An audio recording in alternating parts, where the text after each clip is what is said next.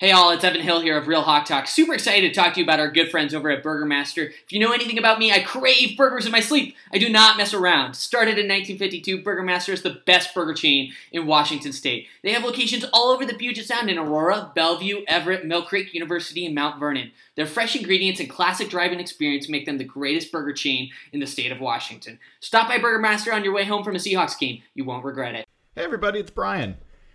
If you haven't noticed, it is absolutely nuts out there in the housing market.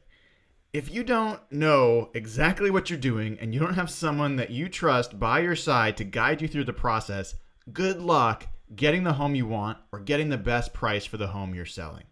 John Hurlbut at Altitude Homes is a guy I've known for years, over a decade, a friend and someone I trust implicitly. If you are in Pierce, South King, or Thurston counties, there is nobody better to help guide you through the real estate process right now.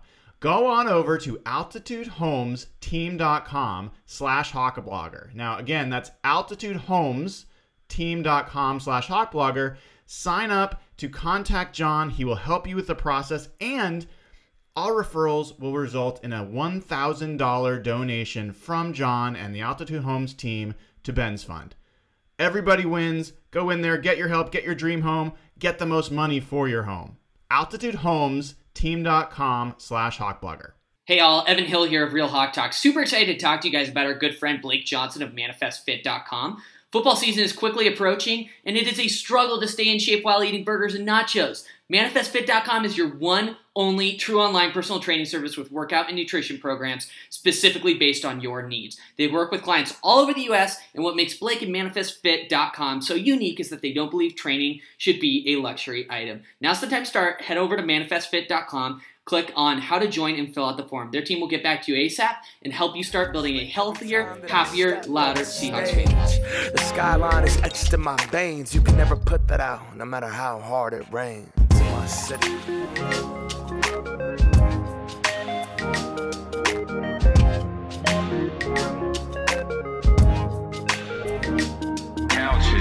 Twenty fourth episode of Real Hawk Talk. I am Brian Nemhauser. You can find me on Twitter at HawkBlogger. And we've got a great show for you tonight. We are going to be talking about your first place Seattle Seahawks dominating the NFC West uh, as of this past week. And for the second time in six weeks, the proud uh, home of a defensive player of the week and for the third time in six weeks, the proud home of a player of the week, either offense or defense. So something's going right on this team, and we're here to kind of talk about that and a bunch of other things. And in order to do that, let me bring in the boys. Tonight we got a boys show. We got Jeff Simmons at Real Jeff Simmons. How is it going, sir? I'm all right, man. It's a, yeah, what you just brought up is crazy. They have three wins, and every one of their wins they have a player of the week. I don't know if I can ever remember any season like that. That's crazy. It it is weird to be this bad on defense and to have two of the six NFC players of the week. That is wild. it, it, yeah, I don't know. I don't know how to compute that to be honest. Uh, Nathan Ernst at Nathan E11 on Twitter, dude. It's good to see you. Uh, how's your week going? Oh, it's going pretty good. How about yours? Well, you know, it's going pretty well. I, I got my booster yesterday, and mm. so I was feeling like more crap than I have uh, in previous uh, vaccine appointments. And but I was going to try to actually get out and hit the golf course because it looked like weather-wise this was going to be the last day for probably ever in Seattle that it was going to be sunny and not rain and like warm enough that I could wear shorts. And figured out how to make it happen and then looked at the the weather forecast or like the the weather and it the air quality was so bad that they were pulling personnel off the golf course uh, because it was not safe. I read somewhere that Seattle had the worst air quality of any city in the world today. Uh, proud of that. So, yeah, I would have been a little bit better if I had gotten chance to to experience the outdoors one more time. But um, we gotta we gotta hunker down, dude. We're in it for now. It's it's we're we've the the long summer has ended. It's unfortunate it's ending, but it's supposed to rain this weekend, and I'm looking forward to it uh, because yeah, the smoke has been really awful. Yeah, no, we we definitely need it.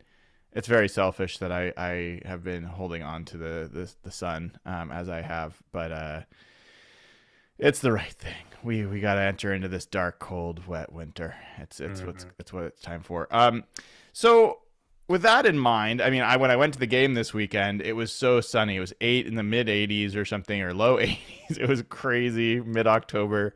I literally got like sunburn on my legs from like sitting in the sun in an October Seahawks football game. I, that can honestly say that's never happened.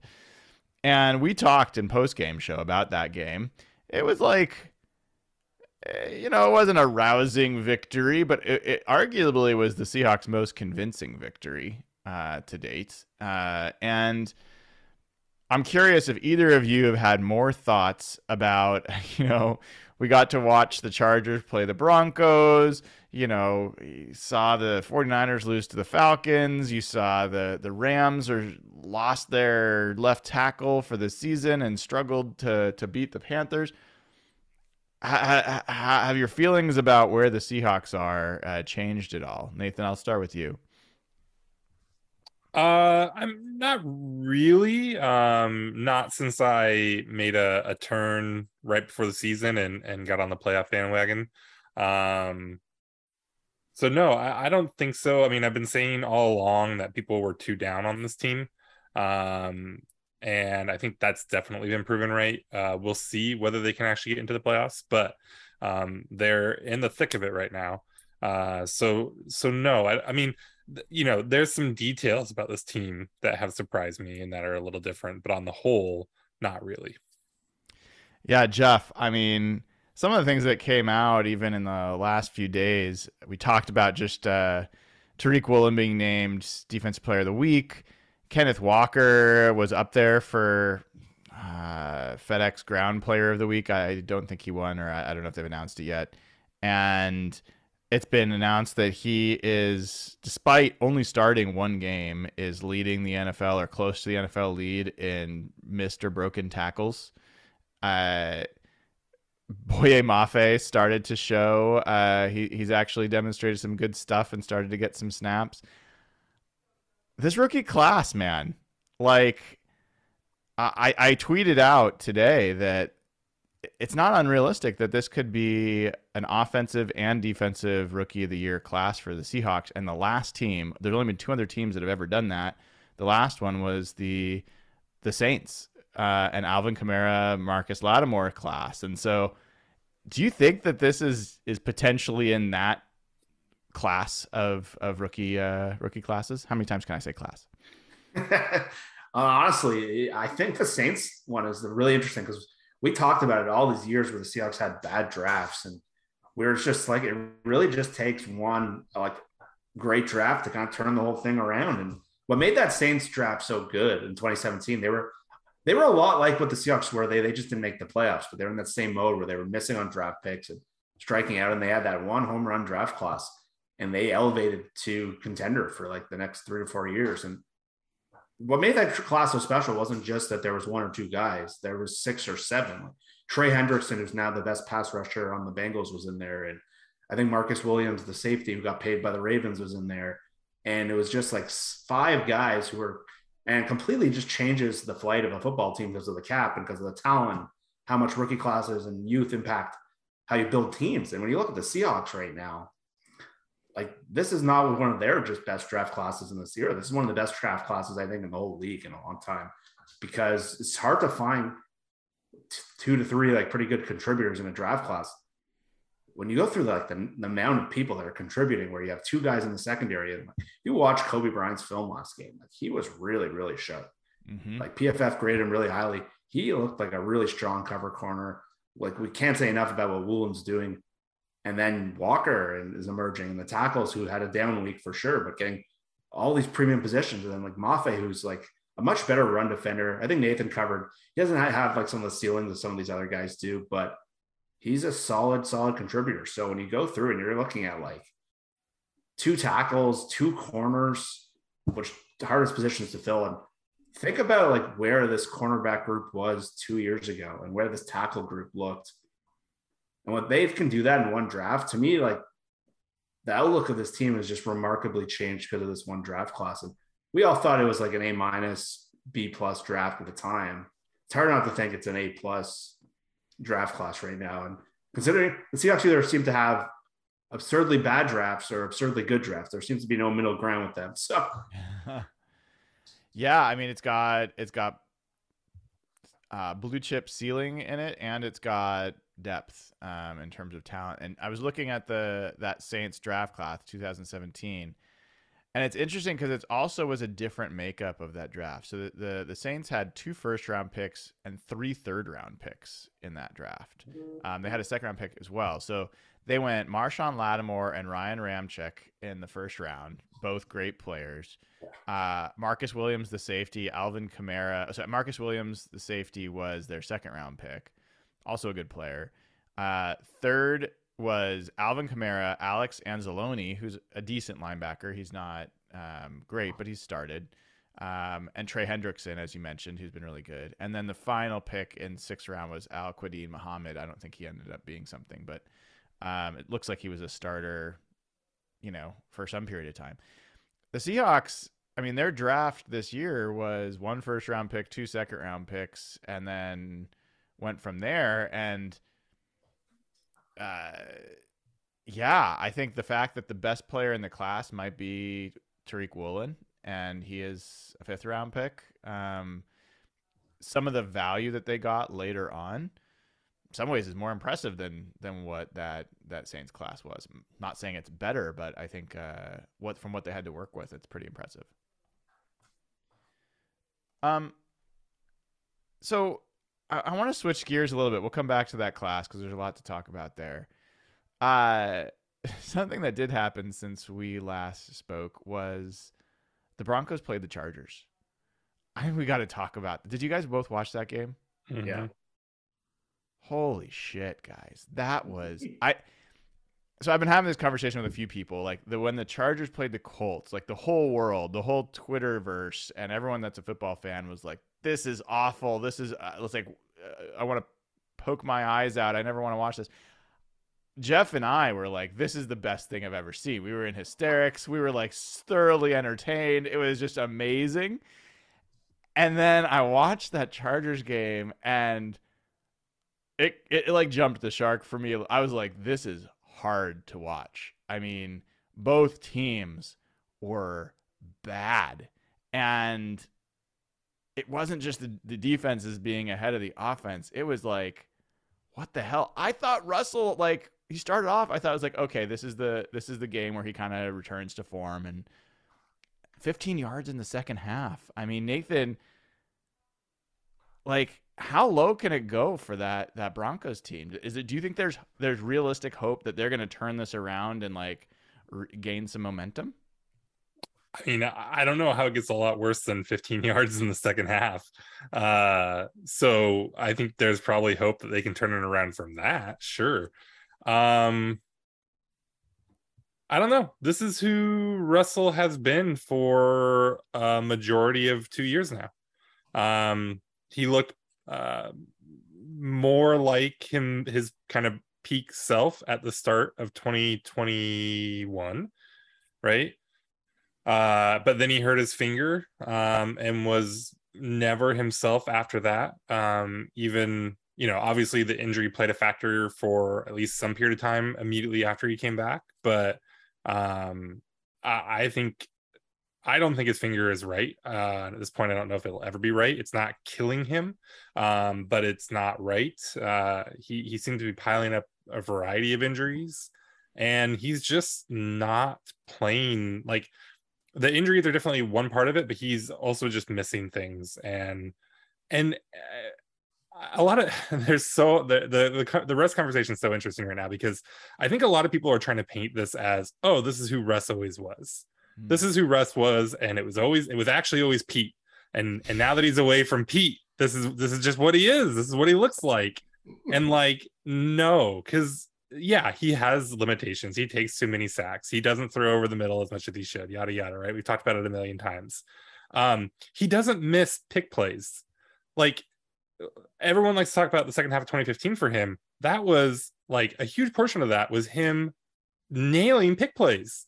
Um, him and Doug killing those pick plays. So like for him to just not read that right, um, you know, and just to miss things, it's it's uh I don't know what all is going on. I mean, you can look at some of that stuff and say he'll figure some of that out, but like at the same time, I just don't know that he is not just because he can't run the same way anymore, um, but he he just doesn't seem to have it on any level at this point, and it's it's hard to think that he's going to get back to the point where he's you know a top ten quarterback. Uh, it's he's so bad right now. Yeah, it's interesting you bring up the the injury stuff. I know you and I have kind of gone back and forth on that, and I I think I read an article. I think it was a PFF article. I want to. I can't remember the name of the guy that wrote it. It was a really good article, kind of breaking down Russ and a little bit about Geno, and Oh yeah. it was it was supporting this notion that the finger was a bigger issue than I've given it credit for. So definitely, like my priors have been that that's not the case, um, and it feels like an excuse. Like it feels like convenient that that's come up because he's had good games, then all of a sudden it's an injury issue. So in this game was a perfect example. That first quarter, he started out 10 for 10 or 11 for 11 or whatever it was. He made some big plays. Accuracy didn't seem to be an issue. He was throwing the ball with velocity, and then he wasn't. And and so, uh, um, and then they come out and they say that he's got a hamstring injury. We'll talk about that in a second. But like, he was running the ball. Like he was doing read option plays in the second quarter. So I don't understand if he had a hamstring injury, why like they were deploying him as a running player. So there's a lot of stuff that doesn't add up there for me. And it doesn't mean that that the injury's not an issue because it's there's evidence that it is. But it's weird. Like Jeff, when I look at it, I'm kind of like, uh, is it that the first quarter of that game was Russ was able to find some holes in the Chargers defense due to breakdowns and some off schedule plays and then there just weren't those opportunities and when they get back to playing reasonable assignment sound defense Russ isn't able to to beat those right now. I mean, what, what's your what's your kind of analysis of what's going on there?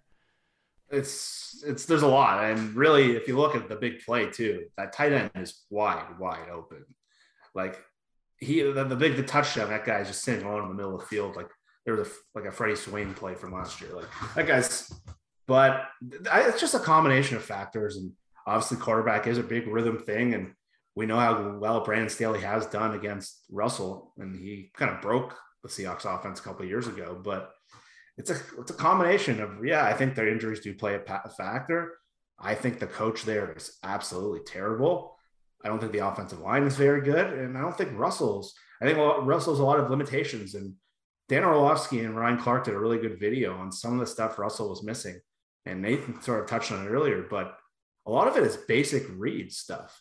Mm-hmm. And we saw that a little in Seattle. And I don't think the national media knew this as much as kind of we did because they would see him in prime time and see him in the highlights and see the flashy plays he makes. But I don't know if the national crowd has ever watched Russell this closely.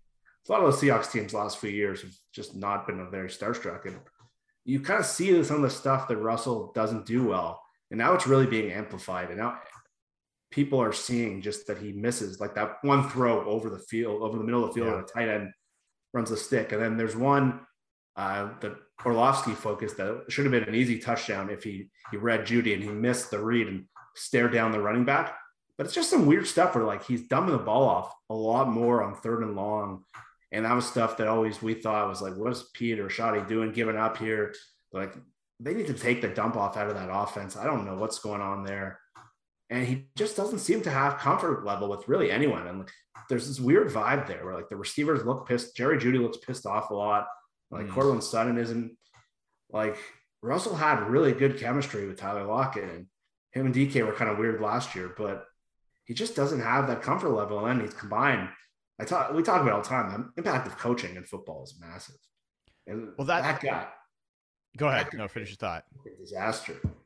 Well, that's that's kind of where I was going to go. I mean, I know there's folks that are like, "Stop talking about Russ. He's not on the team. Let's talk about the Seahawks." And I get it. Honestly, appreciate everyone tuning in. I'm fascinated by this story and what it means for the Seahawks. Like not just from a draft pick perspective, but from an evaluation of player perspective and evaluation of coach perspective.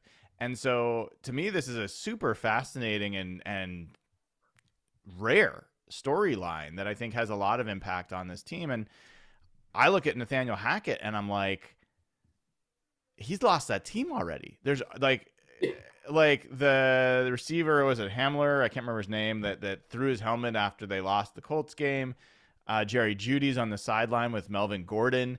Melvin Gordon's unhappy that he got taken out for Latavius Murray. Uh, like the coach is doing a lot of stuff that I think is losing that locker room. Russ is contributing to it. Russ and the coach are inextricably linked, and Meanwhile, in Seattle, we've got Geno Smith, who was no more well thought of than Drew Lock heading into this season, who's performing pretty well, like really well in some cases. And it does beg the question of like, um, high level, how like is that Broncos team going to are they going to be in sell mode? Like if they lose one more game, are they going to be selling at the trade deadline and could this really go the Seahawks way? Could this legitimately be a top eight pick? Is that possible? Um, I have trouble mm. believing that they will. And Nathan, I saw you shaking your head, so like I want to know what was going on in your mind when when I said that. Yeah, I mean they just they won't for two reasons. One, there's no advantage in it for them. Um, you know, if they start selling guys uh and try you know try to tank a little bit then i mean they don't have a pick um so that's a pretty big deterrent uh the other thing is i think the defense is just too good um like you know we were looking at the seahawks offense and saying wow if they could just get a little better on defense they could be doing something i think broncos fans are probably looking at it the same way and say wow if they could if russ could just get back a little bit uh you know uh we could be okay so i'd be really surprised if they decide to sell is that your thought, Jeff? Yeah, their, their defense is really good. Like mm-hmm. it's crazy. Like they're the way Russell's playing, and they're they're in every game. It's because of how good that defense is. And yeah, and they have a new owner, and it's a first year coach, and just from like a optic standpoint, it's so hard to imagine them selling. It's there's almost no benefit to it. And if anything, it's going to be hard for like they're going to have to do everything to try to justify the trade they made. They're going to have to do everything to do to justify the contract they gave out like I, I, thought the timing of that contract was curious, and now even looks more curious. Mm-hmm. But they, yeah, they're they're in a dark, deep hole right now, and like I don't see them trying to sell, like trying to sell. I don't think that they're gonna have a long view on this. Well, and I think you got new ownership, as you I think you mentioned, and and I don't think that they're going to be super into that. The interesting piece is what seems pretty certain is Hackett's not going to make it, um, whether it's within the season or after the season, and stories are already coming out about Sean Payton, and and and there's there's some people saying like coaches won't want that position with Russell locked up um, from a contract perspective, and so now like that team not only might have gotten the worst end of this trade, which is now being considered like maybe one of the most lopsided trades in NFL history, which I'm not ready to pr- say that, but there are people already bringing that up. Um, Herschel Walker level like trade um, th- uh, thievery, but they might not be able. They talk about quarterback purgatory. Quarterback purgatory is when you can't find your quarterback and you have to keep looking for others.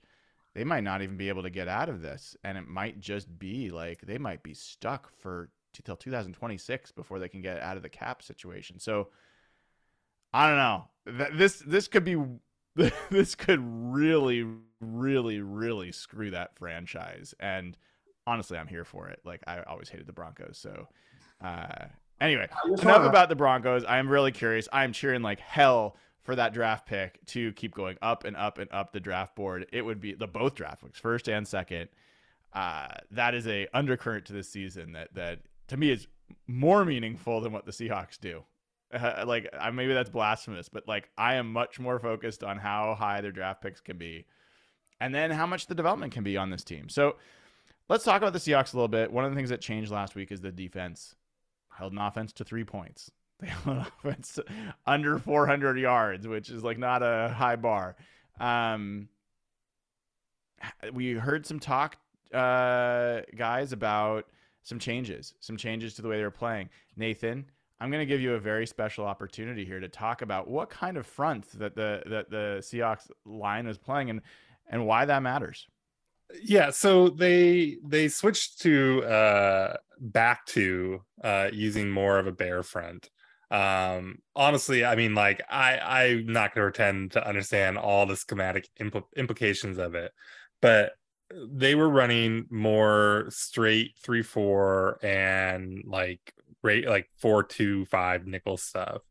Um, and again, I I don't understand like exactly why it makes such a big difference between these fronts, but they were getting murdered in, in what in, I mean, obviously what they were doing the first two weeks, and the bear front allows them to I think play more one gap maybe um, where they're they're you know uh, attacking the gap uh, on either side of the blocker instead of trying to two gap and, and, hold things and just getting driven back and and not getting any kind Let's of penetration there just like to make sure people follow because not everyone's is, so like two gap is if you're a defensive lineman the guy that you're matched up against you're basically gr- trying to grab hold of that guy head on knowing that you're responsible for the both the left and the right side of that player. And so if the running back's coming through or something that you want to toss him, shed him to go to one side versus the other, one gap is you're basically picking a gap. That's your gap. You own it. You penetrate into it and try to like disrupt. Is that is that a reasonable explanation or? Yeah, that's right. So if you think about the gap as being on either side of the offensive lineman, if you're two gapping, you're responsible for both sides. So you have to wait and read and make a decision because if you commit one way or the other, you're going to get yourself out of position. But like you said, if you're one gapping, you're only responsible for one of those gaps. So you can be more aggressive in, in attacking that hole um, and and trying to disrupt. Um, and and the bear front apparently allows them to do that a lot more um, it's something that they were using quite a bit last year actually. So uh, you know ken norton uh, or pete uh, ha- had kind of figured this out a little bit and was using it. And for whatever reason they thought they could get away with doing some other stuff this year and it clearly didn't work and so they went back to it. Um, now they were they seem to have I got the impression they didn't have a lot of respect for this Cardinals offense. Mm-hmm. Um, so we'll see what they think that they can do and that they want to try against the Chargers. Um, but at least for one week, it seemed to really help them just get more sound across the board and be more aggressive and actually make some plays instead of just standing there and getting blown off the ball every play. Jeff, buying or selling on the Seahawks defense not being uh, able to hold team to three points, but do you think that this team is progressing even in the front seven and some of these scheme changes to where it's reasonable to expect they might be able to hold an offense like the Chargers under 25 points? Is that like is that is that a reasonable thing to think or is that still like yeah, I don't buy it?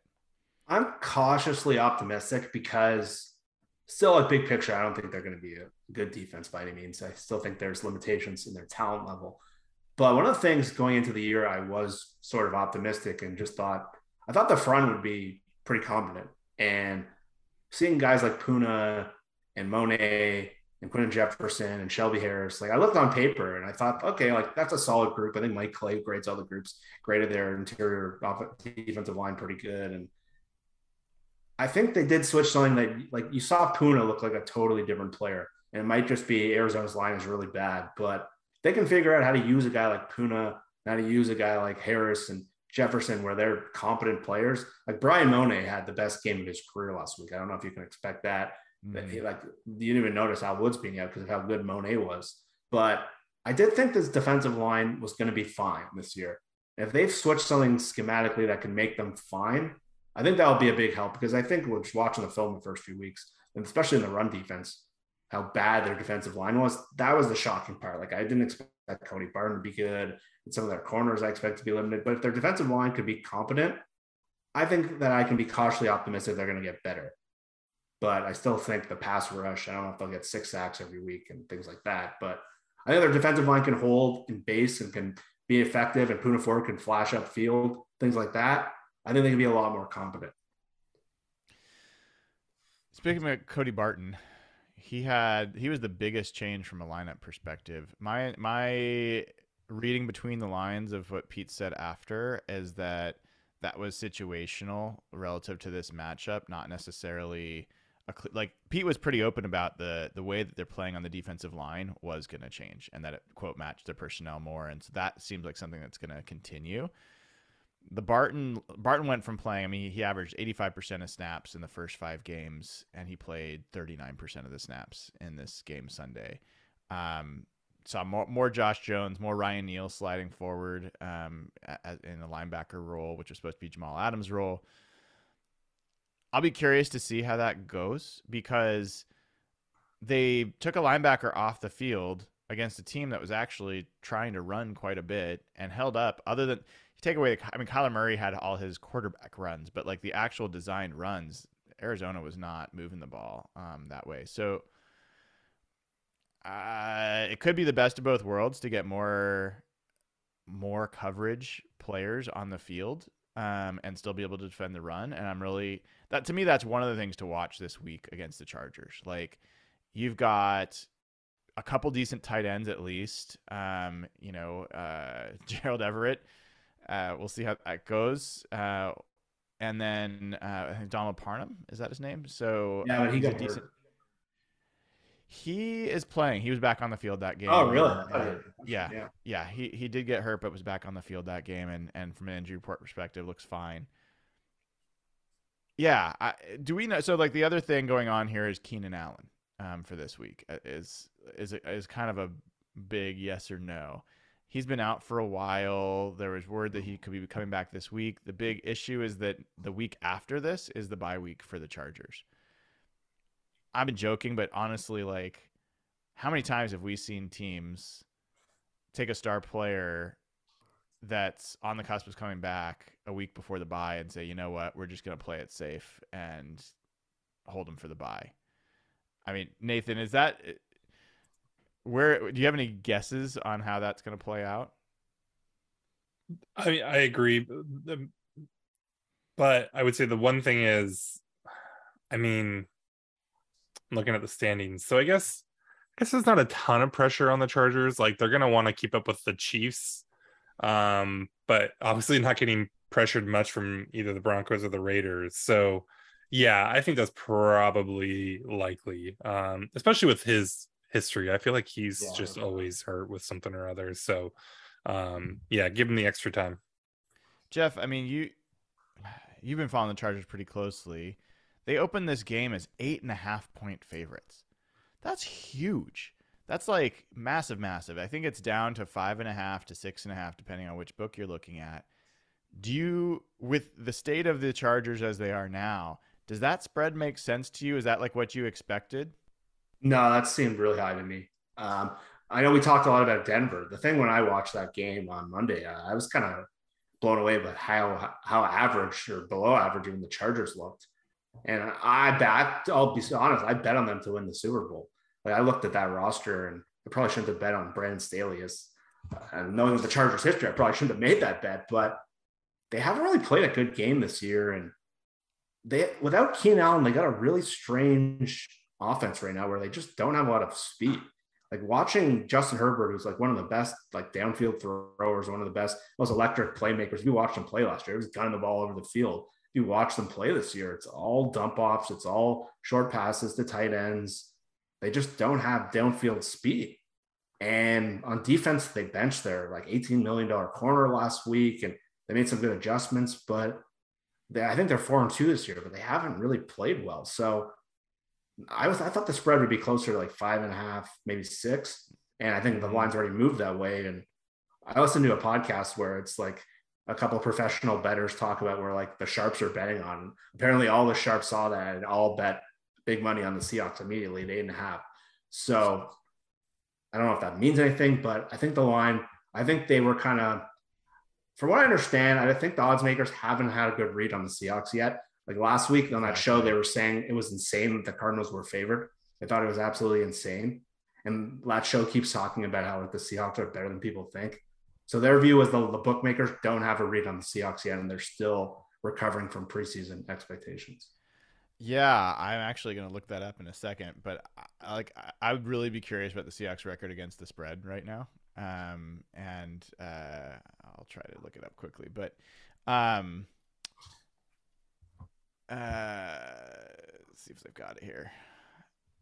Anyway, I'll I'll find it. But I agree with you. I don't think anyone knows what to make of the Seahawks. and so, like, if I was a better, like, I'd be putting money on the Seahawks pretty regularly.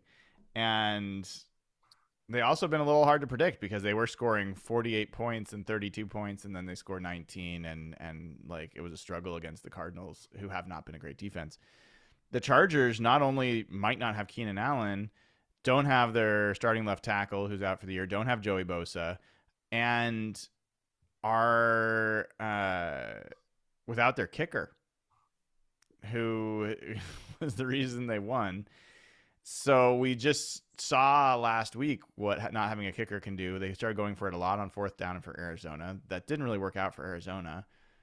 Don't know how that's going to go for the Seahawks, right? Like, I don't know if I feel better. Brandon Staley goes for fourth down more than any other coach in the NFL, I think. Like, Nathan, do you think it's good news or bad news that the Chargers don't have their kicker and may be more likely to go for it on fourth down against the Seahawks defense?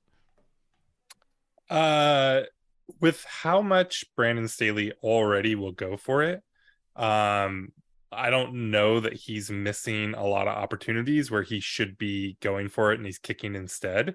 And so maybe not having a kicker makes him go for it in situations like it moves that line into what would normally be bad decisions, um, which may make sense considering they don't have a kicker, but may not really be a great play. So uh, I think it actually could be good for Seattle. I mean, obviously, you know, Hopkins is a pretty good kicker. They're without a good player, so that's always beneficial. And then, yeah, it could could change the decision making for the worse.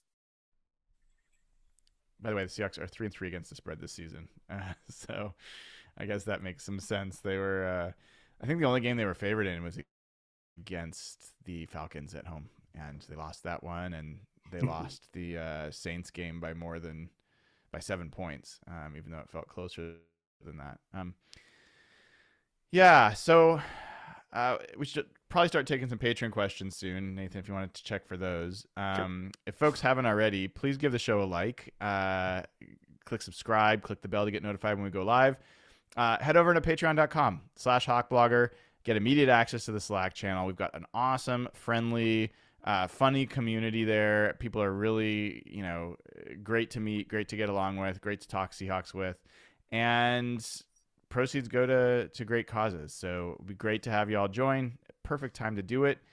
And this is a fascinating, fascinating Seahawks season. Um, all, all, sorts of subplots to to follow along with that we'll we'll be talking about along the way. Uh, yeah. So what's what's on the docket um, from a patron question standpoint? Ah, um, so Silk wants to know have your expectations outlook for this team changed? So I think we went through this on the post game pod, and you both had them winning two more games um, than the original uh, prediction. Um, so I think it's fair to say that we we're definitely uh, more optimistic about this team. Um, then Jason A wants to know uh, you get to trade away one player not named Sidney Jones for a 2023 pick for the deadline. Who are you trading and what's the compensation you'll get back? Uh, Brian, let's go to you first. I mean, Artie Burns is an an option. I think corner is a deep position. You're going to be getting Tre Brown back, hopefully. That was some of the news that came out today. We'll we'll see if Pete's just uh, overly optimistic again. Uh, I mean, I would be happy to trade Cody Barton, but I don't think that they will. I don't think, I don't think you're getting anything up for that either.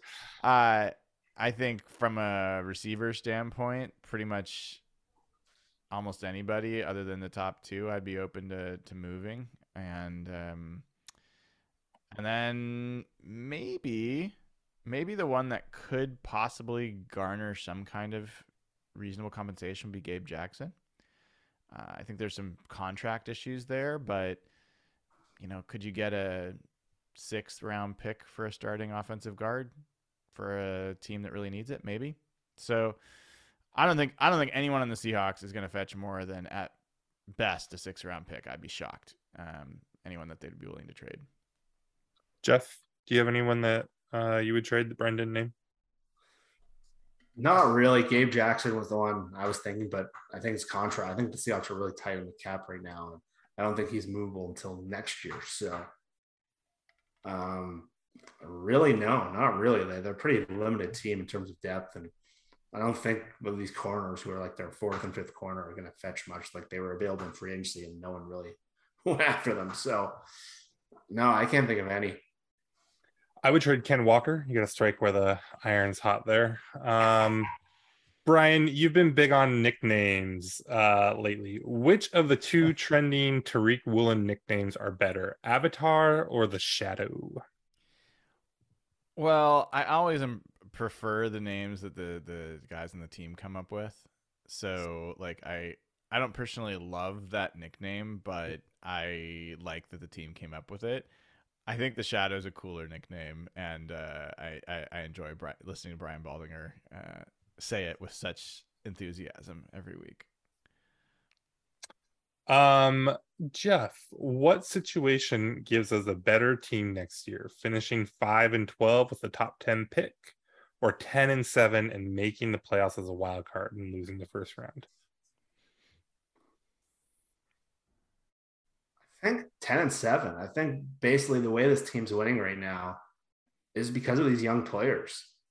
And yeah, I think finishing in the top 10 pick would be great. But I think if you can guarantee top five, that might be a little different because I think there is a drop off. But I think the way these guys are playing is sustainable. And I think building momentum and building a culture of winning and carrying it over into the future, getting these guys playoff reps I think they're mostly winning because of their rookie class and how good these young guys are. And if that if they can win their first year, I think there'll be a lot more to build on than getting one more top 10 pick in the building. And they might be getting that with Denver anyway. So to me, I think if you can win and it's not because of shortcuts and it's not because of guys who aren't going to be around in the future, and it's because of the tackles and the corners and some of the young players on defense. And to me, that's as good of a case possible because that means these guys are going to be a foundation. And that's what I said this year was about. It's about finding out who the foundation is. And they're a lot further along than I would have imagined by this point. Uh, Jonathan Lule wants to know Will Geno's DUI last season play a role in his price tag if he, if he faces discipline from the NFL? Um, no, I don't think that will matter at all. Uh, if you look at what happened with the uh, the nasty man in Cleveland, um, pretty clear that doesn't really factor a whole lot in teams' decision making.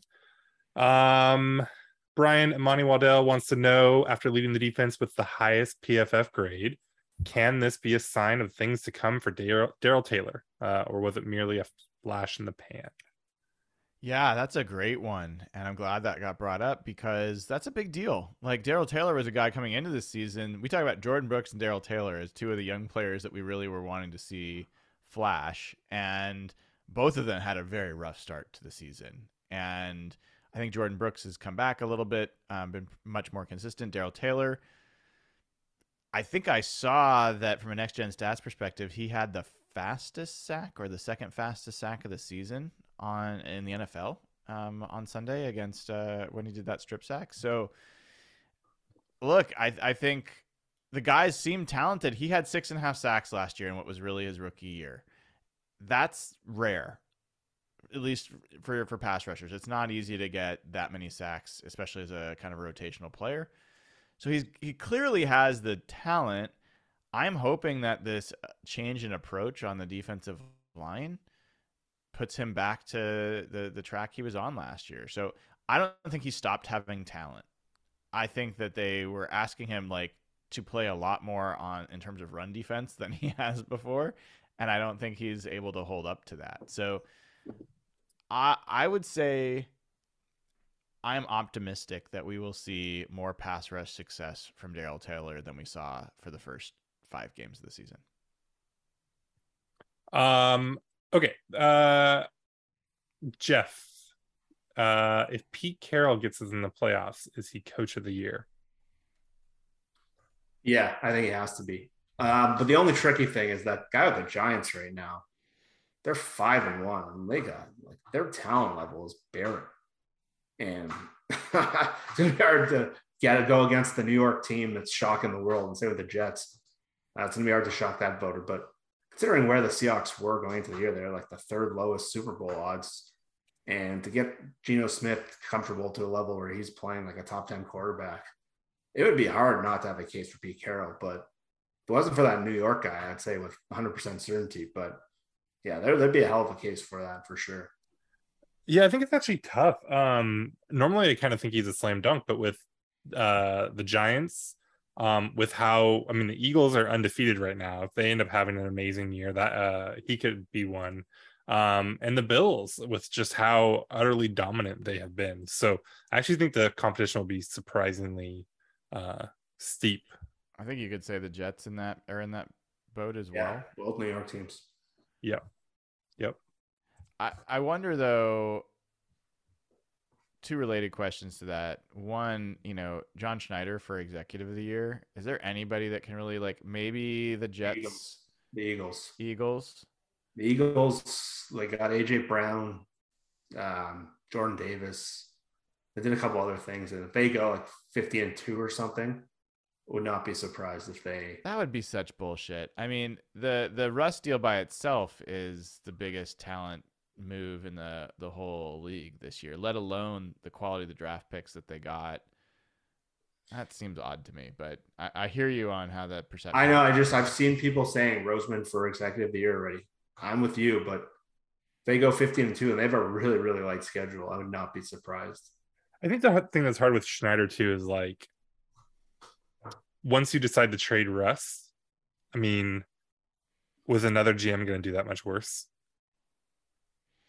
Like the thing that hey, probably his calling card is probably Geno more than that. Andrew Luck. Like that was executive of the year in 2012. He had the That's number true. one overall pick, and he drafted Andrew Luck. Uh, yeah, I think Schneider had only one team he was allowed to trade to, and still managed to get this draft haul. So, and then made the picks that turned out to be good. So it's hard for me to hold that against him. I do think there's an interesting conversation about how much credit do you guys give Pete Carroll versus John Schneider and what's transpired? Uh, I give. I mean, Pete deserves credit because it's it's never an easy decision to make. But uh, you know, the story seems to be that Schneider had been trying to do this for a little while, Mm-hmm. and Pete was reticent to it. Um, so I I lean more credit to Schneider there. Um, but you know, Pete's like 87 years old and took a big leap. Uh, so you know that yeah, I guess he had the bigger risk in the whole thing. John will be around for a while if he wants to be. So um, yeah, but I give it to John more than Pete. Maybe we should credit Mark Rodgers. He might have saved the Seahawks franchise. That's a great point. Like if we got Russell in like a truth serum situation, hearing all these years how Pete and John were the problem and they're holding back his career, like I wonder if he's just like, what the hell? Where he had a pretty good in Seattle legacy wise, where everyone blamed Pete all these years and Mhm. they're holding him back. And no matter how, he, even if he played like shit, it would have been the Seahawks' fault. I don't think that's true. I I, I don't know. Uh, About what part of that? that if he was here and he was playing like shit, if he was if he was here and he's playing like he is in Denver, I I don't think people would be rallying. I mean, some people would. I mean, you don't you think have it'd be like, oh, they drafted like shit for years. They don't have an offensive line. I think they'd say both rookie tackles are busts because well, they wouldn't have the lot. They wouldn't have one of the rookie tackles. So That's no. true. I think I I don't know if I buy all this. I I, I don't think I buy this at all. Um, okay, fair. Jeff. I mean, some of the, some of the stuff about look, I- I think people would be extremely angry, and I think people would be mad at Pete and and John, and for some of the reasons you're talking about, right? Like the years of bad drafting is real, Yeah. um, but I, I, I, I really don't agree with the idea that like this is just who Russ always has been. I mean, look No, at that's, this way. that's a little different. That's different. That's I don't think that's Not what I'm Jeff- saying. Yeah. But I think people are recognizing that this is not. Uh, I, I don't think it's just because he's on a different team that people are recognizing that hey, you know. no, but I'm saying just from a holding back. narrative standpoint, if he played similar to how he's playing now, I think the conversation would be very different. I, do think it would be much more anti-Seahawks. And I'm not saying that as like someone who would be like regretful of it. I just remember the conversation last year. I remember what Colin Cowherd used to say every week in the offseason. And I think it would be super amplified. Yeah. May- maybe Well- Colin Cowherd, sure. I don't know. Yeah, At least from my own experience, like I went from somebody that was like very much, you know, they need to do something different. They need to get rid of Pete. I know he's a good coach and they'll probably do worse, but they they have to take a, a chance because they're wasting Russ. But like by the end of it all, I mean, my whole thing was I don't. They just need to do something. They need to. Ch- Yeah. I, I don't care what it is, but one of Russ, John, or Pete cannot be back next year. And so, like, I- I don't know. Maybe I'm biased a little bit because that's just been my perception. But I think that people, at least Seahawk fans, would be extremely critical of where Russ is right now. There would be. There w- wouldn't be one or the other, but I think Jeff's right that right now it is, it is. Everyone's like against Hackett, like everybody inside and outside, and against I think Russ as well. So maybe it would just be like that here. Mhm. I think part of it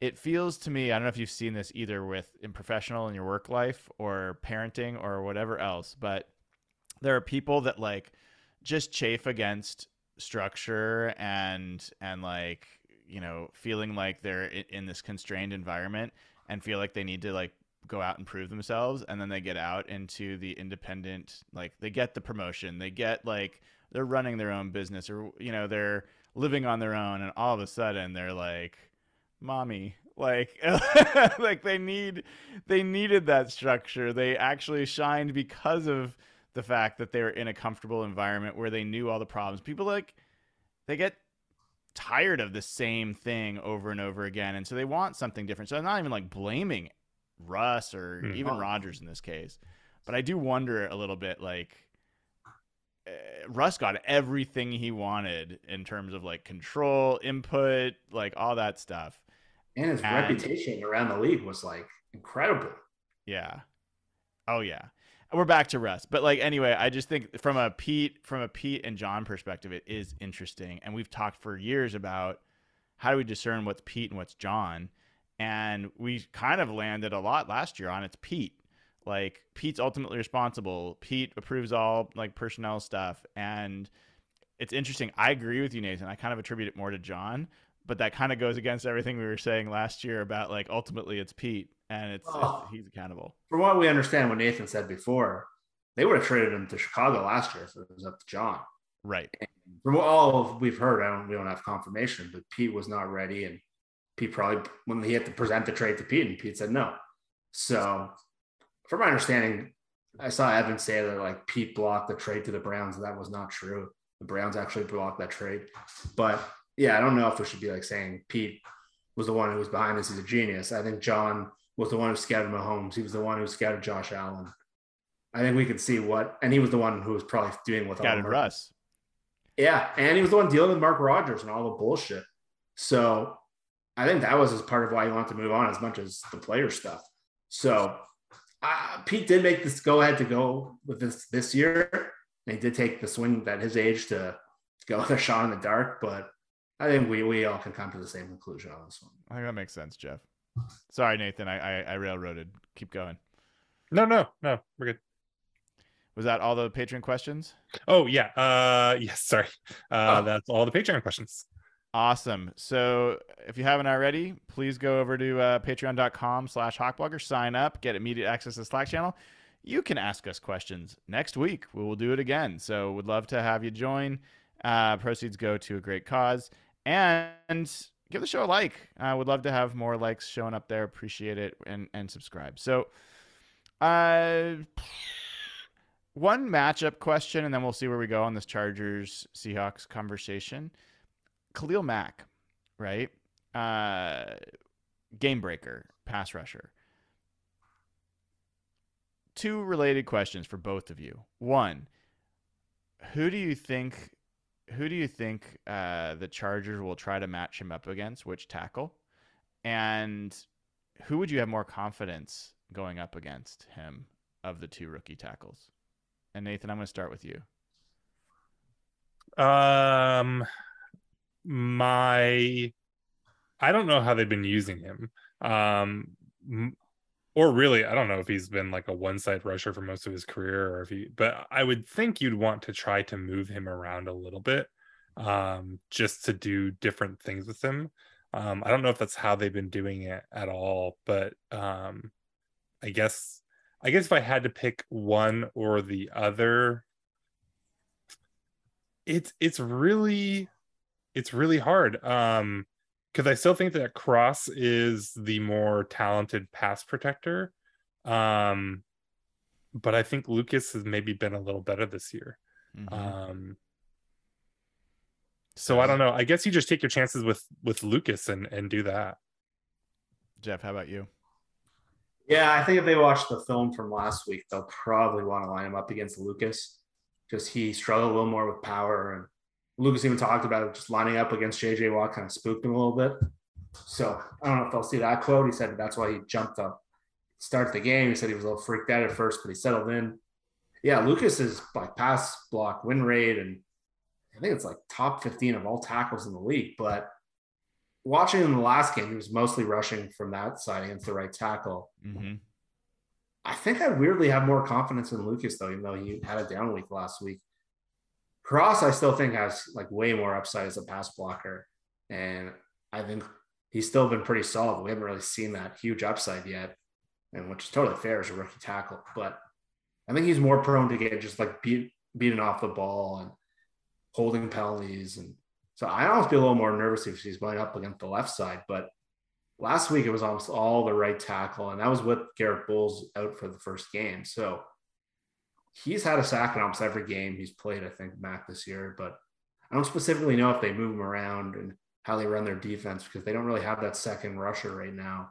They've been getting some good stuff up the middle and doing a lot of blitzing, and they throw in James. But with Bosa out, it's purely him on one side. And yeah, I think him and Lucas will be end up being those two. Yeah, I to me it's pretty clear. If I'm the Chargers, I'm lining him up against Cross. If if if he has side flexibility, I think Lucas Lucas did I think impressively against Cam Jordan, who's the closest thing to what we've seen um, in, in terms of Khalil Mack from a talent perspective for a pass rusher. And I just think Lucas has been more solid. I don't know about you guys. I, my my assessment of Charles Cross so far is good, not a bust. Like promising, uh, but he's not he's not like screaming Pro Bowl left tackle to me yet. Like he he's he's struggled. He's gotten beat here and there, uh, sometimes a couple times within a game, and has seemed a little bit overmatched at times. So I'm not down on Cross, but trajectory wise, I'm just not sure. Like we've seen Pro Bowl level tackles come in, and they look like Pro Bowl tackles even as rookies. And I don't think Cross has done that yet, so I'm kind of curious if he'll like improve over the rest of the year.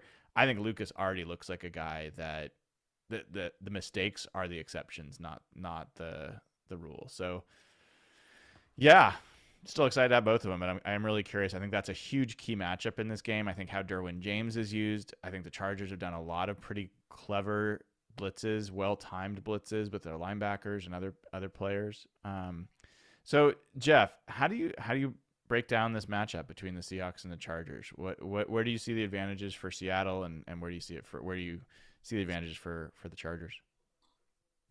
Uh, I think the Chargers is going to be just on defense, how they blitz and how they attack on defense. You saw them really hunker down on Russell and give him a lot of trouble with the way they adjusted. And you saw how Arizona blitzed them last week and how the offensive line just kind of fell through.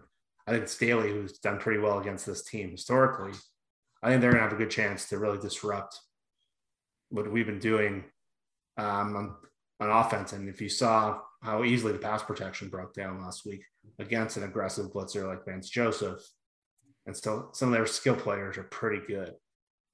But right now, I think biggest advantage for Seattle is if they can hold and pass pro is they paid a lot of money for JC Jackson, who got benched last game. And you saw some downfield shots open up last week with KJ Hamler. And I think this could be a good game for Lockett and Metcalf. And coming out of last week where they struggled, I think Seattle has a really good chance because coming into the year, I would have thought like, okay, Justin Herbert, and even two weeks ago, like I'm like Justin Herbert's going to throw the ball all over these guys, but they got personnel issues right now, and Josh Palmer went into concussion protocol. That's another receiver. Keenan Allen might not play, and it's really one receiver. If you watch them play on offense, they don't have a lot of speed. And Austin Ekeler's been pretty. He's a really good running back. He had one really good game, and Corey Linsley didn't play last week, so they couldn't run block at all. He'll be back, but it's not the offense where Herbert's going to be throwing the ball around. Herbert's dealing with a significant injury. Mm-hmm. He got a significant rib injury where he's getting pain injections to play every week. So he's not the guy we would have thought. He's been a pretty average player, and they're throwing these.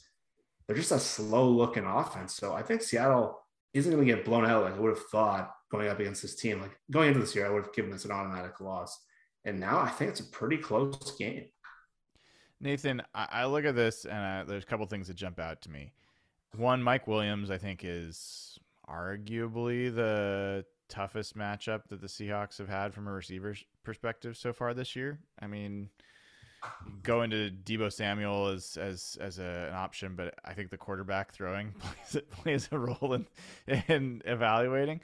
So in any event, he's a big, strong, talented receiver. I'm interested to see how they play. Like if they try to get him matched up with Mike Jackson versus getting him matched up with Tariq. I'd love to see him go against Tariq and how that goes. That'd be so fun to see and really test Tariq. I think that the the Gerald Everett matchup is interesting. We've talked about that a little bit. We saw the Chargers run a shit ton of screens. Screens to their running backs, screens to their tight ends. That has been a huge weak spot for the Seahawks defense. But to Jeff's point, they're also not threatening down the field. So from a defensive game plan perspective, potentially you could really game plan to be ready for that and to to to really be aggressive to the ball. So like this is I think the best quarterback the Seahawks have played, uh, even if you account for the injuries. Um, what do you think? Like, what's what's your guess about how many how this is going to go from a Seahawks defensive standpoint. Um, I don't. I would love, love, love to see Tariq follow Mike Williams all over the field. Um, one because I agree, like that would be such a fun matchup, and I think Tariq will kill it. Um, and it's also terrifying to think about him on Mike Jackson a little bit. Uh, yeah, right. So like that combination, like I really hope they ask. I mean, I, I don't think they will. That's a big thing to ask for him to do, but mm-hmm. man, that would be fun. Um, and maybe a good idea. Um, but yeah, I mean, I I think uh this is going to be a big the whether Seattle has solved their tackling problems um, is probably going to decide this game. Um, if they can't get Austin Ekeler down, and if Gerald Everett is making plays in the open field, and I don't know what people's perceptions of Everett is. Like he seems really divisive and polarizing for some reason, but yeah. I still think he's good and fun. Yeah. Um. So yeah, I mean, like I think it's just going to be a combination of like, can they tackle and can non Tariq Woolen cornerbacks managed to contain Mike Williams. Um, I mean, if they can do those two things, I think they're going to have uh, a really good chance in this game. Um, I agree. Uh, you know how the Chargers will that that defense and how they try to get after Geno. Um, that could be a problem for sure. Um, but I think that even if they're they like, I don't think they're going to do a whole lot better than the Cardinals did. Um, and so, you know, this could be a game that looks kind of like that Cardinals game. I don't, I don't know. Yeah, I mean, it's hard. I mean, the Chargers looked really bad. They also faced a very good Broncos defense. Mm-hmm. Uh, so you, you know, the Seahawks are not a very good defense. We I think we can all agree on that. Offensively, that's the other thing I want to touch on before we get into predictions. Like one week of the Seahawks giving up pressure, five sacks, and Geno not being able to have as much success through the air, you know, the offense scuffling a little bit. One week, you know, okay.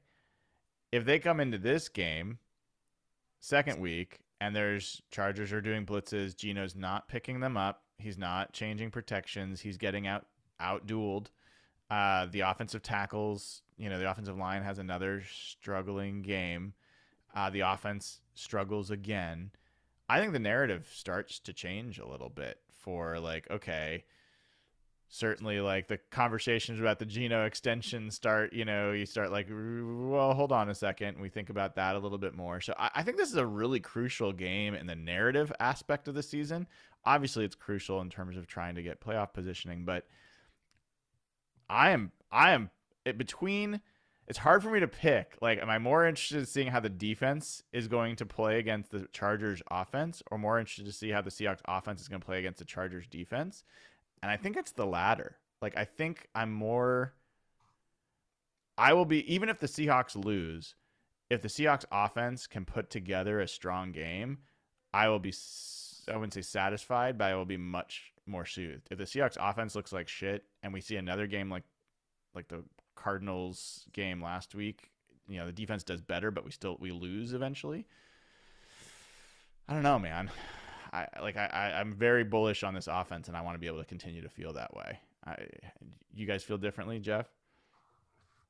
Uh, like I think Geno did better than some people give him credit for. I think he made some really good plays under pressure, and he missed some reads. But I think I know his stats were down now. But you're right, Brian, because the next week I think they play Wink Martindale, who I think blitzes more than anyone in the league, and I think they play the Giants. So there's two weeks in a row where he can't handle blitzes, then they got to go up against probably the best blitzing coach in the league. They're five and one, or it could be six and one. That becomes a really interesting story. But another interesting matchup in this game is Seattle's run game. Uh, the Chargers are pretty terrible against the run, and Kenneth Walker was pretty impressive last game. So I'm interested to see because I think the Seahawks offense against some of these heavier blitz teams are better when they pass on early downs, kind of manage the game for him. When they were running in obvious running situations last week, they looked terrible. So I'm interested to see how the offense looks. And last week, I, I, read a stat today Arizona's number two in the league at taking away the number one receiver. So maybe I think the way they covered DK and Lockett was really, especially DK, was really impressive. And then they were forced to rely on Fant and Eskridge and Goodwin. And they're still able to get some offense, but that's not the way Seattle needs to win on offense. So it's going to be interesting to see if they can get back to featuring their guys. That that's a big one, and, and then we'll get into predictions here. But the Chargers are a weird pass defense in that like they're they're like 14th DVOA wise, like it's reasonably like middle of the road, but decent. They're 18th against number one receivers. They're like second in the league against number two. I think they're uh, I want to say like 20. Let me have it right in front of me actually. Um, 27th against third and and like third and fourth receivers.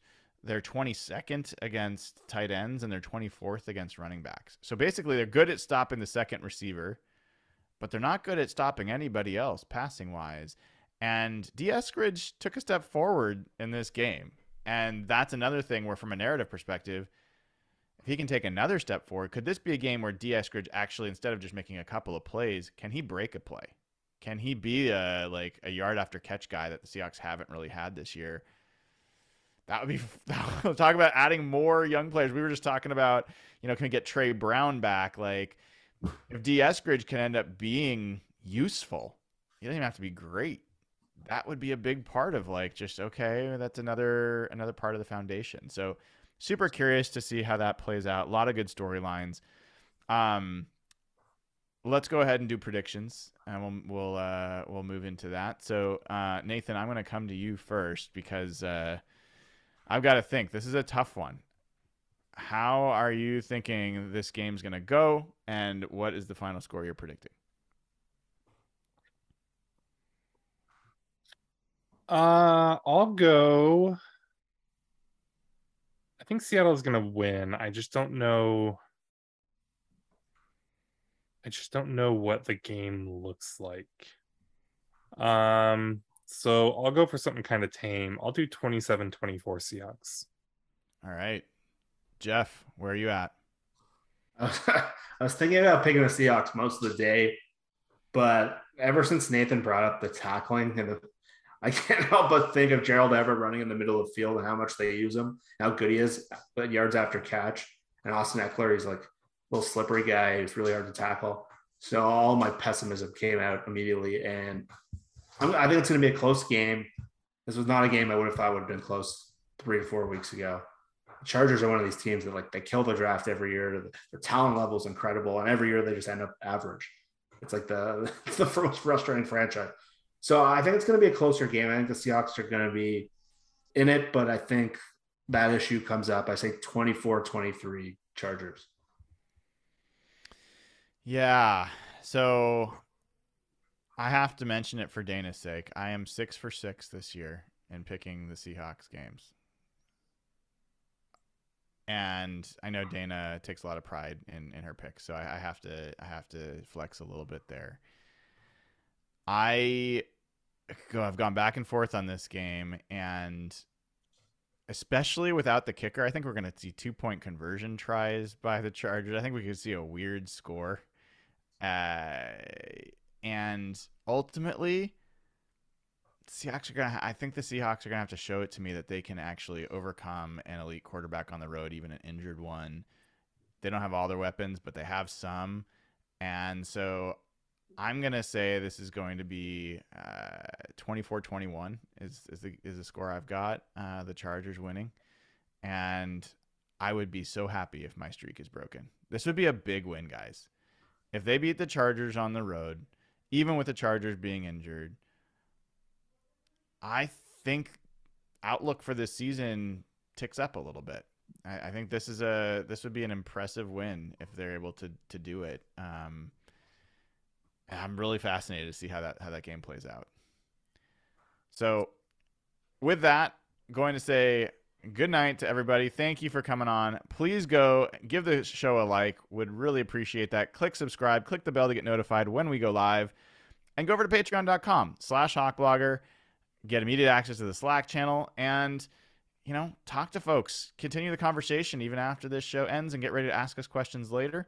We will be here for post game show on Sunday to cover whatever happens. There's going to be things to talk about. We'll be looking forward to talking to you all then. Thank you for tuning in. Uh, good night and uh, go Hawks.